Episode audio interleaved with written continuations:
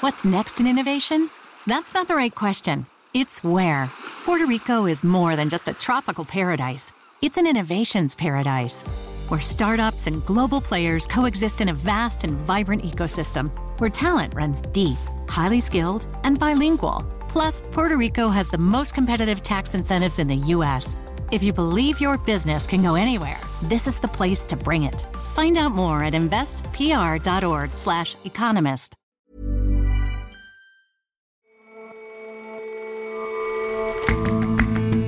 Hello and welcome to The Intelligence from The Economist. Today, from London, I'm your host, Jason Palmer. Every weekday, we provide a fresh perspective on the events shaping your world. There's one glimmer of good news amid the global energy crisis sparked by war in Ukraine. The green transition got a boost. Along the way, some hard truths became clear governments are just going to have to accept that green power is pricey. And in America, a television show about Jesus Christ has turned out to be an unlikely hit. But this Jesus is pretty uh, down to earth, cooking, brushing his teeth, even cracking jokes. Not everyone finds the depiction divine. First up, though,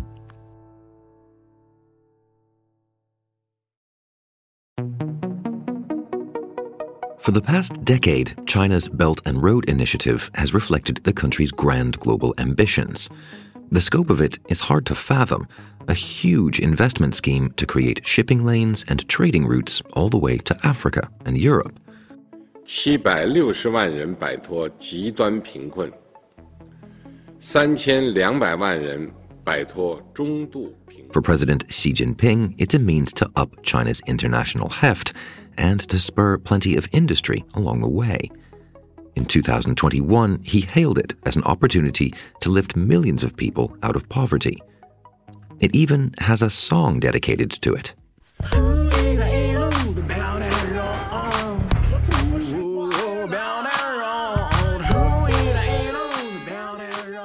Roads, bridges, railroads, dams, power stations, all financed with Chinese money and built by Chinese companies. But suddenly, Mr. Xi's hallmark foreign policy seems to be undergoing some belt tightening. China is undergoing a massive rethink of its overseas lending program. Carrie Richmond Jones writes about finance and economics for The Economist. Really, we're in a new era now, one in which poor countries, which are already struggling to pay back what they owe, will be overlooked. The focus is now on profitable projects, richer countries, and strategic gain for China. So before we look at where things are headed, let's talk about where they were. What did Chinese lending used to look like? China has a long history of overseas lending and it's gone by lots of different names in that time. There was the Going Out strategy in 1999, then the Community of Common Destiny, that was in 2011, swiftly overshadowed by Xi Jinping's vision of a Chinese Belt and Road stretching across the whole world in 2013. Throughout this period, even as the slogans change, one type of project dominated infrastructure built by Chinese firms, funded by Chinese loans. China has given loans for literally everything you can think of, all the way from the Mecca Metro, that's a railway in Saudi Arabia. It was built at a cost of about $16.5 billion by a construction firm that once actually laid tracks for Mao, all the way to the start of Bandar, a shiny new city in the Malaysian state of Johor. It's an attempt to establish a rival to Singapore, but underground. So, all of these big projects all over the world, all told, come with a big price tag. Massive. According to our estimates, the world owed China's eight biggest state-owned banks at least 1.6 trillion by 2019. That's the equivalent to around 2% of global GDP. Because the kind of stuff that China lends for is built by Chinese firms, the money almost never leaves the country. So that should work for everyone, right? And at first it did. State run banks were flush with dollars from rocketing exports in the financial crisis, and state run construction giants got more business and a guaranteed profit. The bosses of both also scored points with officials, and the officials, they got huge diplomatic pull over borrowers. Loans flowed to Africa in particular, which was home to receptive governments and a wealth of untapped resources. But as you say, in that picture, everybody's a winner. Why change the formula? Because there was one big problem. Those construction companies that we were talking about, the bit of the lending system that dealt most with the borrowers because they were doing the building, they had absolutely no skin in the game. If a loan went sour, banks lost money, officials were embarrassed, but the builders still got their cut. It was guaranteed. There was just no reason to check if what they were building was sensible, let alone profitable. So they built big ports, roads, cities for governments that just didn't have a chance of paying them back. Even before coronavirus struck, construction projects got iced. China began to rein in the program, but to do so, they had to stop banks lending because they just couldn't tame the construction companies. Okay, so how to to fix that giant expensive loophole then? What is the new system? What's the new idea? A new slogan. There are loads of slogans, and they're all about sensibleness, sustainability, strategy. Officials have told construction firms that future Belt and Road projects should resemble meticulous drawings. And another one, Mr. Xi said, small is beautiful. So, Sinosure, a state run insurer, now refuses to allow loans to countries that are already heavily indebted to China. And construction firms have to take a stake in the projects that they work on, which gives them skin in the game. And it's already working. According to Boston University, projects are getting physically smaller, as in their square footage is contracting. So that's what it's like on the side of the, the, the, planners and the lenders. What about for the borrowers? Well, how does the scene change? The map of overseas lending is being redrawn. Borrowers are fundamentally changing. They now fall into two camps. There are those with a good chance of repaying, or those for which lost money is a price worth paying in itself for diplomatic or military advantage. Banks are going to fresh commodity sources, places from which Chinese firms are able to dodge Western trade tariffs like Malaysia and Indonesia.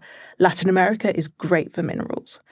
Loans to friendly countries with limited geopolitical use, Angola, Venezuela, they've dried up but the money is still flooding into the China Pakistan Economic Corridor, a label for a $60 billion of mega projects in a country that already owes more than 30% of its external debt to China. And it's because Pakistan is such a useful ally. It kind of strips away any sort of pretense that might ever have been held that any of this was just good business like in the pure financial sense, or, you know, goodwill or aid by another means and so on. It's much more nakedly sort of, you know, Machiavellian in, in its in its intent now. Yeah, there's almost like a stratification of borrowers, right? So you get the like the good business borrowers where it just very clearly is about business for these Chinese firms.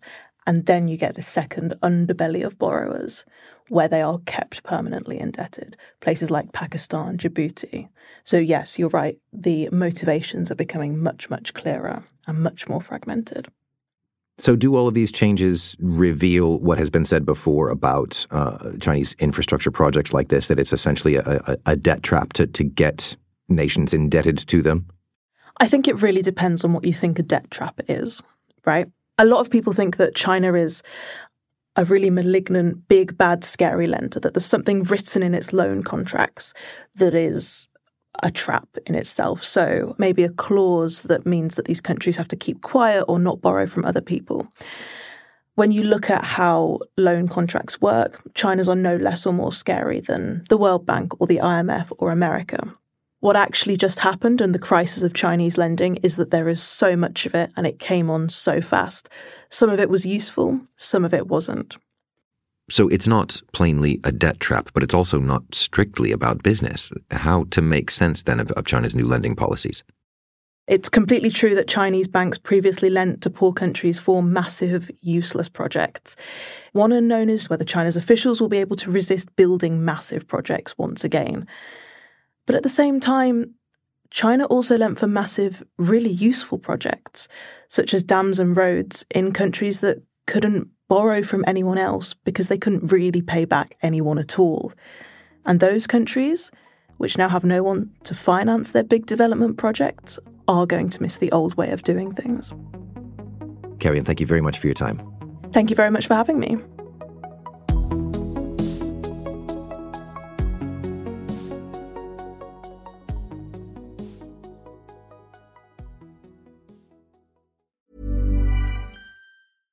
Hi, this is Janice Torres from Yo Quiero Dinero. From a local business to a global corporation, partnering with Bank of America gives your operation access to exclusive digital tools, award winning insights, and business solutions so powerful you'll make every move matter. Visit bankofamerica.com slash banking for business to learn more. What would you like the power to do? Bank of America NA, copyright 2024.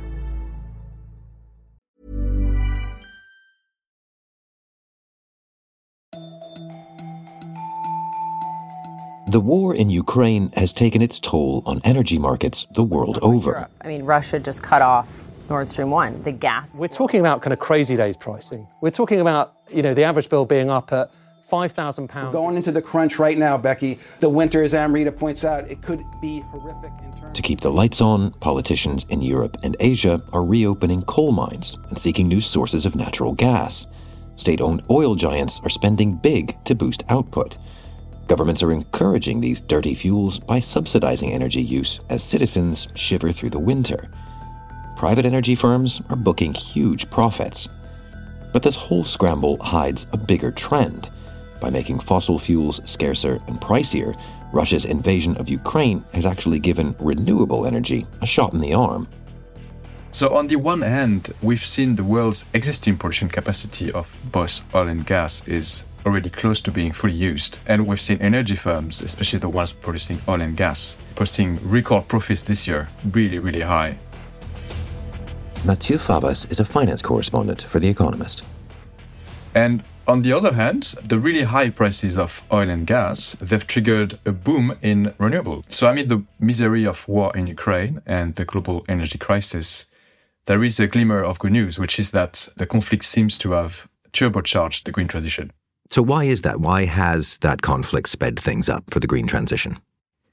Well, one aspect of that is that the high prices have led to a fall in consumption. So if you look at last year, the world economy became 2% less energy intensive. That is to say that to produce one unit of GDP, we're using 2% less energy. And that's the fastest rate of improvement in a decade. And efforts to consume less were most visible in Europe, which in recent months has been helped by unusually mild temperatures. That means that as a whole, the continent has used 6 to 8% less electricity this winter than in the previous one. And then all over the world, we're seeing also a lot of money, a lot of capital is being mobilized to make the economy more frugal. Last year, governments, households, and firms spent $560 billion on energy efficiency investments. And a lot of that really went on two technologies. One is electric vehicles, and the other one is heat pumps. And just for electric cars, for example, we saw sales of them double last year. But there does seem to be a tension here. Even though consumption might be down, efficiency is the order of the day. But we know that oil and gas production is still at capacity. New exploration is still going on. It's hard to see this as a turbocharging, as you say, of the green transition. Yes, the war has triggered some governments to elongate the lifespan of some fossil fuel power plants and to reopen some of the coal fired power plants, which are the most polluting kind. But our findings suggest that the crunch caused by the war in Ukraine may have fast tracked the transition by five to 10 years, despite this sort of rush to find new fossil fuel sources in the short run. And this is because people are increasingly looking for alternatives, especially in Europe, but around the world as well. Installation of rooftop solar panels, we saw a record in terms of installations last year that rose by half. And then if you look at onshore wind projects, well, again, there we saw a record 128 gigawatts being installed, and that's a rise of 35% annually.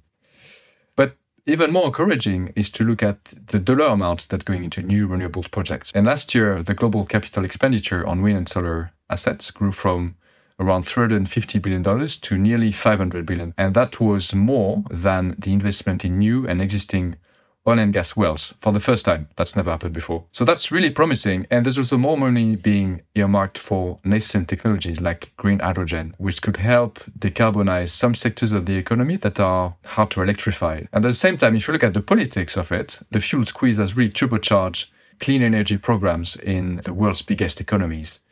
So in America, we have the Inflation Reduction Act, setting aside hundreds of billions of dollars of subsidies for clean tech. The EU is responding in kind. And the result of all that is leading the International Energy Agency, which is an official forecaster for all things energy, to predict that there will be between now and 2027 2,400 gigawatts of renewable energy capacity uh, added to the current total. And that's 30% higher than what they had predicted before the war. And presumably, if all of that renewable capacity goes up, then on balance, emissions come down.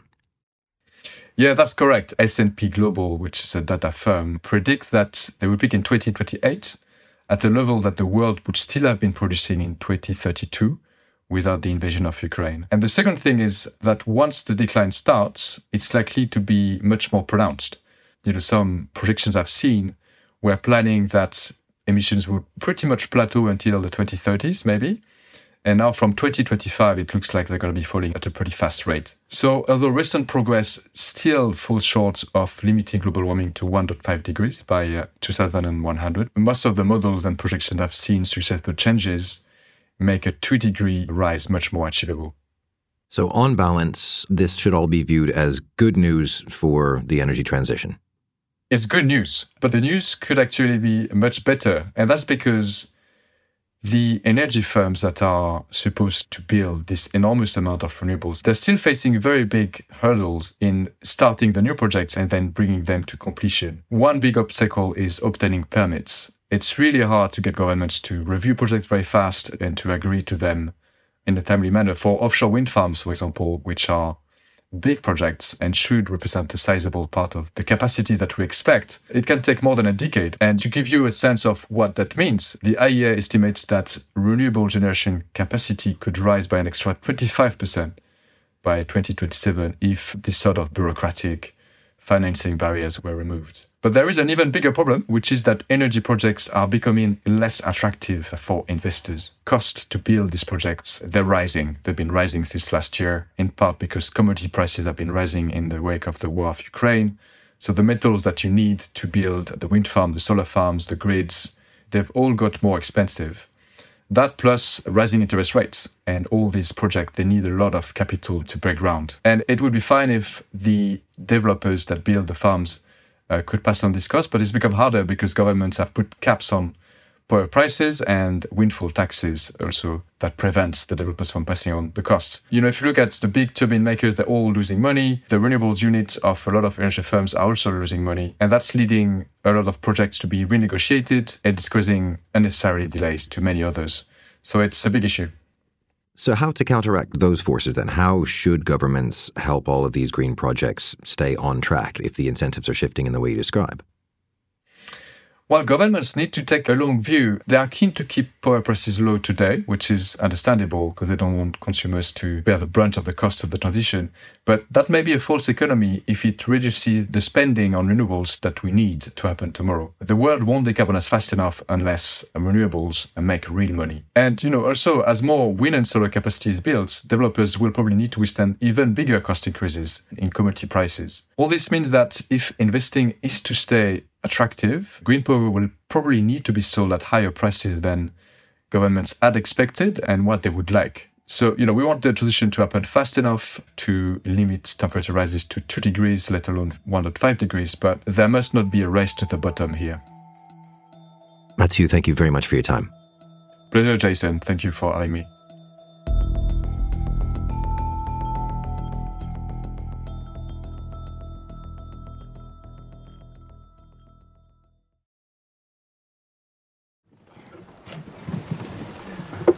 That is all for today. I have some business to attend to with my new friend. On a chilly November day, Jesus appeared in Texas. He approached a lake outside of Dallas where fishermen had failed to catch anything the night before, and he told them to cast their nets back into the water. Put that down for a catch. A little farther out. Uh, I don't have a quarrel with you, teacher. We've been doing this all night. Nothing. The fishermen said it would be futile, but eventually they did as he said. Moments later, their nets were teeming with fish.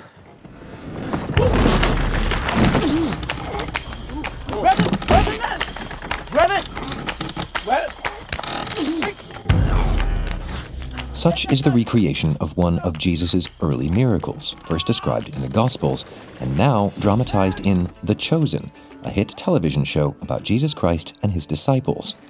The show, much of it filmed in Texas in lieu of the Levant, has become an unlikely hit, But not everyone is behind the drama's more viewer friendly depictions of Jesus. The Chosen is the most popular show you've never heard about. Johnny Williams writes about America for The Economist. The makers describe it as the first multi season TV show about the life of Jesus, seen primarily through his followers. And it's produced by a fledgling studio. The director hasn't had much success in the past. The actors were not very well known, yet it is extremely popular and it has huge viewing figures and revenue as well. You say extremely popular. Let's put this into context. How many people are watching this show? According to Angel Studios, which is a distributor and licensor of the show, almost 110 million people have watched it on its free apps. The show also just became available on Netflix, Amazon Prime, and other streaming platforms, and they don't have numbers for those yet, but undoubtedly many more people are watching it. The show released the first two episodes of the third season in theaters in November, and they made nearly $9 million on opening weekend. They ranked third in the box office, ahead of Black Adam, which is a big superhero movie, and Ticket to Paradise, a rom com starring George Clooney and Julia Roberts.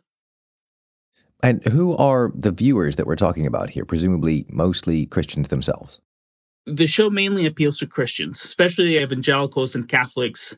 But I spoke with Dallas Jenkins, the creator and the director of the show, and he tells me that it appeals to non Christians as well. They can appreciate it in a way that even if you don't believe in the Force, for example, you can still appreciate the Star Wars movies. I was recently on a flight from Mexico to the United States, and I was surprised to actually see on the in flight entertainment system that they had the chosen already as one of the shows that you could watch on it. And do we know, in a, in a more general sense, why it's so popular? Well, one of the reasons is that it's filling a demand for Christian entertainment in America. I spoke with Dallas Jenkins, who is himself an evangelical Christian, and he told me that there have been movies and miniseries made in the past about Jesus, but they actually haven't been the most fun to watch. sometimes they they go from Bible verse to Bible verse, miracle to miracle it oftentimes feels very stilted, very formal. His goal was to um, make the show feel more like a mainstream drama TV series. If you watch the show, you'll notice there are cliffhangers and there's character development. He especially wanted to portray the ordinariness of the characters. The disciples of Jesus are relatable people. And I think that's part of the secret sauce of the show is that so many viewers watch it and go, I feel like I'm watching myself. I feel like Simon Peter from 2000 years ago is having the same struggles that I'm having. One of them is a gambler. Another one is a victim of sexual assault. There's another one who is an architect and he just had a big project fail. And when they come to Jesus, they're seeking help, not just for some post mortem fate, but for what they're currently experiencing in their lives we also see Jesus from a perspective on his humanity. So you can see him cooking, you can see him playing with children, brushing his teeth. He even cracks jokes. In one scene, he's at a wedding and they're dancing and he's asked if he can help one of his disciples who's notoriously bad at dancing, if he can help him become a better dancer. And he just quips, some things even I cannot do. I can imagine how that might make Jesus a little more of a relatable character for people who are not of strong faith, but I can also easily imagine that might not sit well with those of strong faith. Mr. Jenkins told me that a lot of people appreciate this side of Jesus as being more human, but there are pretty conservative groups that think that Mr. Jenkins has pushed creative license a little too far. Matthew, who's one of the disciples, for example, is a tax collector and he has this personal clash with Simon, who is a gambler and who is having trouble paying his taxes. We also see Jesus doing some pretty ordinary things like rehearsing his sermons. None of this appears in the Gospels, of course. Mr. Jenkins argues that the depiction of Jesus actually adds to the story. He defends the decisions by saying that he consulted with three Bible scholars who determined whether the plots are plausible. But you describe this show as the most popular show you've never heard of, kind of done not in the usual Hollywood channels. Is there a, a route for this kind of entertainment to to enter those usual channels, the big Hollywood projects? Christian filmmaking has generally been shunned by Hollywood. There have been some projects, for example, The Passion of the Christ, which was a huge success and brought in over 600 million dollars. But even that one, Mel Gibson, who directed it, was the one who had to foot the bill. The Chosen is primarily funded through crowdfunding. For the first season, they raised nearly $10 million on Kickstarter, which is a fundraising site, at the time setting a record for a media project. What The Chosen tells us is that there is demand for high quality Christian entertainment. And in this case, Hollywood's lack of interest in projects like these has been to the makers of The Chosen's gain. Johnny, thanks very much for your time. Thank you, Jason.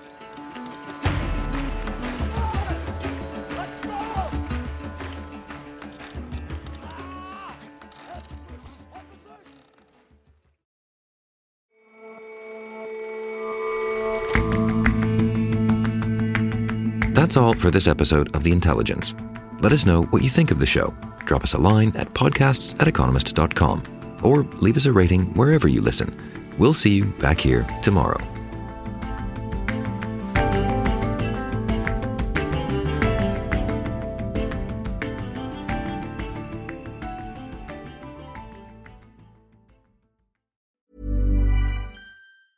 Hi, this is Janice Torres from Yo Quiero Dinero. If you own or operate a business, whether it's a local operation or a global corporation, partnering with Bank of America could be your smartest move. By teaming with Bank of America, you'll enjoy exclusive digital tools, award winning insights, and business solutions so powerful you'll make every move matter. Position your business to capitalize on opportunity in a moment's notice. Visit bankofamerica.com slash banking for business to learn more. What would you like the power to do? Bank of America NA, copyright 2024.